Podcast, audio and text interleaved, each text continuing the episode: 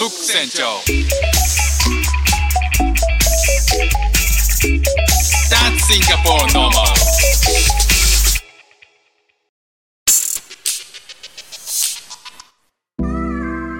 どうもフック船長です。さあ今日は完全にフリートークでいきたいと思います、えー年内最後の配信になります。まああの更新するタイミングってほとんどあの日付が変わる直前になると思うので、まあ、もしかしたらいろんな聞いていただいている方ももう、えー明けましての方もいらっしゃると思いますけどね、えーよろしくお願いします、えー本日はですねえっ、ともう妻も、えー子供たちも寝てしまって僕一人で、えー年越しをしようかなと思ってるんですけど、まあ、日本にいた時は「紅白歌合戦」とか、まあ、年末の番組をザッピングしながら、えー格闘技を見たり滑らないを見たり、まあ、いろんなものをね、えーとザッピングするっていうこと自体が、まあ、楽しくて、まあ、紅白ちょっと面白くないなと思ったら紅白行ったりとかあ紅白この演歌歌手は興味ないなとか思ってたら、えー他のものに行ったりとかしながらまあ、そうこうしてる間に11時半になって、除夜の鐘が少しずつなってくるぐらいのところで、行く年来る年を見るっていうね。あの、行く年来る年って、まあ、めちゃくちゃ落ち着くんですよね、あれね。不思議なもんで。えーなんかいろんな全国各地の、お寺を中継してるんですよね。NHK の番組で。で、それをね、ゴーンゴーンって言って見ながら、えーまあいよいよだなーっていう風なえーカウントダウンをね始めるっていうのがまあ日本での生活なんですけど、まあ、シンガポール、えー今年年越しが2回目になります去年も1回経験してるんでまああのシンガポールの年越しっていうのはこんなもんなのかなっていうのは、まあ、2回目なんでなんとなくわかるんですけど、えっとどう違うかっていうとですねシンガポールの年越しっていうのは、まあ、日本と違ってあの決してこうお正月という雰囲気にはあまりならない、えー1日2日ね元日とかって日本は言いますけど日本、えーシンガポールは、えー正月が中国式なんですよねで中国の正月っていうのは旧正月と言われて、えー毎年少し日程が年ごとに変わるんですけど大体2月の頭とか1月の後半とかに、えー設定されています。でそこがすごくお祭りのようになって日本の元日、三が日とかっていうようなすごくこう祝賀ムードに湧くんですよね。でそこで、えっとお年玉を渡したりとかっていうにし合ったりとかねあの、えっと近所の人がお家に遊びに行ってあ、まあ、あ挨拶をしに訪問してきたりとか逆に行ったりとかっていうことが、えー繰り広げられるわけなんですよ。なので1日2日3日とかってあのめちゃくちゃシンガポールだと普通の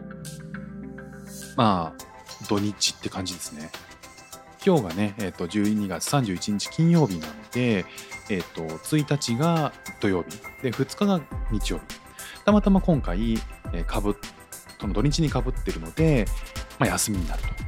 いうことなんですけど、まあ、3日からは通常営業ということで、あの仕事やってる方は3日からは普通に働いて。まあ、そんな感じですね。まあ、とは言っても、まあ、あのカウントダウンはそれなりに、えっ、と、シンガポールも盛り上げるっちゃ盛り上げる。で、何をやるかっていうと、花火ですね。まあ、カウントダウン花火を、まあ、日本でもやるのかな。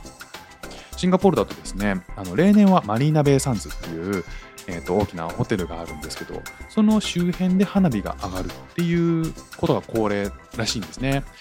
去年も今年も、まあ、実はそれは全然見れてないんですけど、まあ理由は2つあって、まあ、1つは子供が早めに寝るので、わざわざそれを叩き起こしてまでね、行くようなものじゃないのかなっていうのがあります。まあ、えー、と3歳と4歳なんでまだちっちゃいってこともあって、まあいいかなっていう。で、もう一つはコロナ禍なので、大々的にそういった、えー花火っていうのをマリナベイサンズでやるとかっていうことが去年も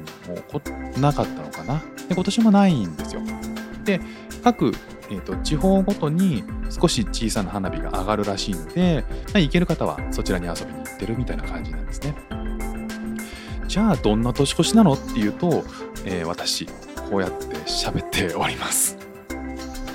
ね、あの家族はみんな寝静まって、えー最後の締めくくりという感じでおしゃべりをさせていただいておりますが、まあ、去年と、えーその年越しの仕方で、えーと家の中の年越しの仕方で大きく違うのは去年はまだ日本のテレビを映せてたんですけど、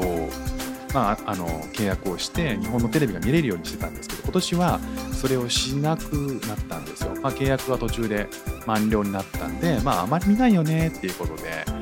途中からその契約をやめたんですよね。なので我が家のテレビはテレビはあるんですけどあのもっぱらネットフリックスとか Amazon プライムビデオとかそういうオンデマンドのものは見れるんですけどテレビというものは一切映らないということで残念ながらですねあの今年は「紅白歌合戦」が一切ノータッチまあ見ないは見ないで寂しいなと思うんですけど見るとしても年に1回で契約するのもったいないなということで、まあ、今年はね、えーまあ、さっきまでネットフリックスで映画を見てたそんな、えー31日大晦日でございます。あの振り返ってみると、えーこのスタンド FM も2年目に突入して、えー、まるまるシンガポールに来たのが去年の12月なので、まあえーちょうど今1年経って、えー来る直前に、えーとスタンド FM を始めているので、まあ、それもね、えーとほぼほぼ同じような期間やら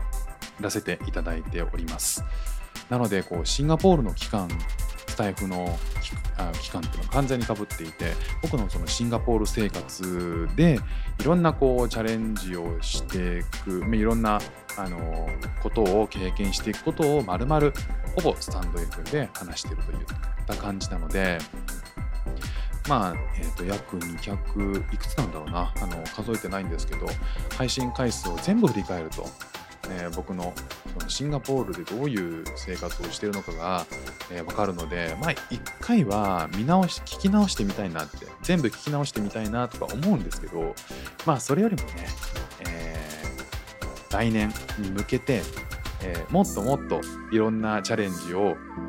より大きくチャレンジができるように、まあ、前を向いて、え進んでいきたいなということで、まあ、去年はあ今年は今年来年は来年ということで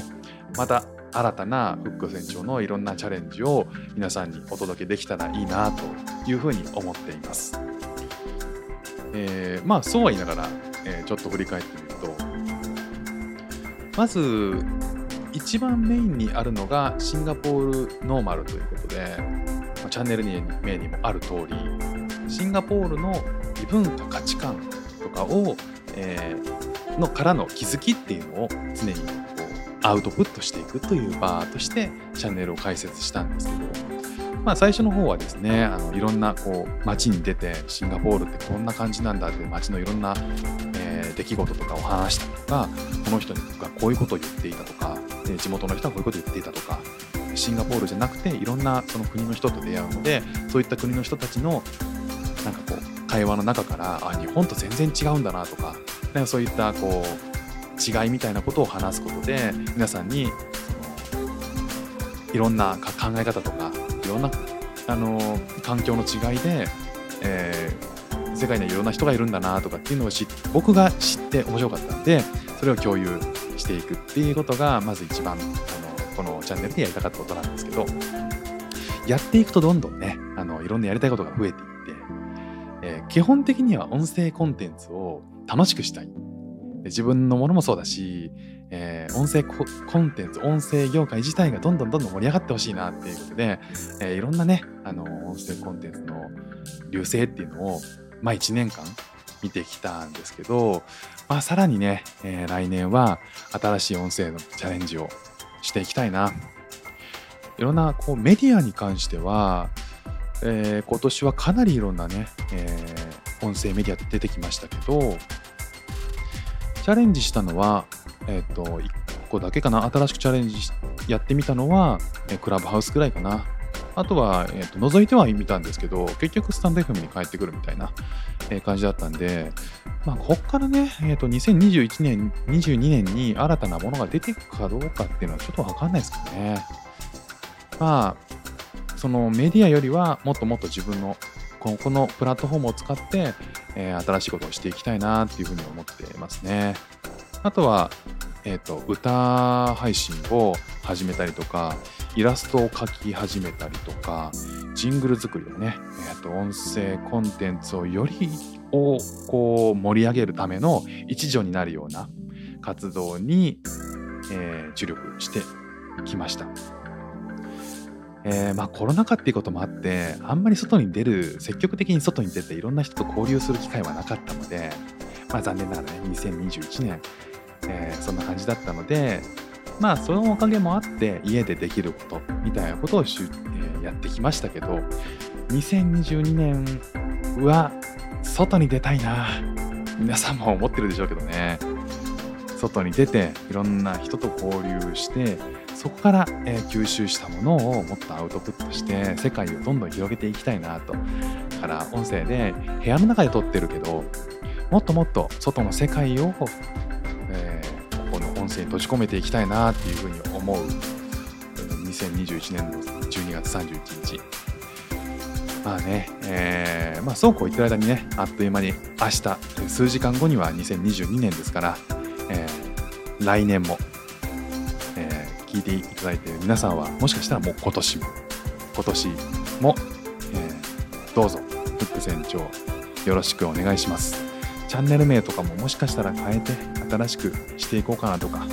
ちょっとなんかね、手こ入れどころか、大きく方針変えてやるのもいいかななんていうふうに思ったりします。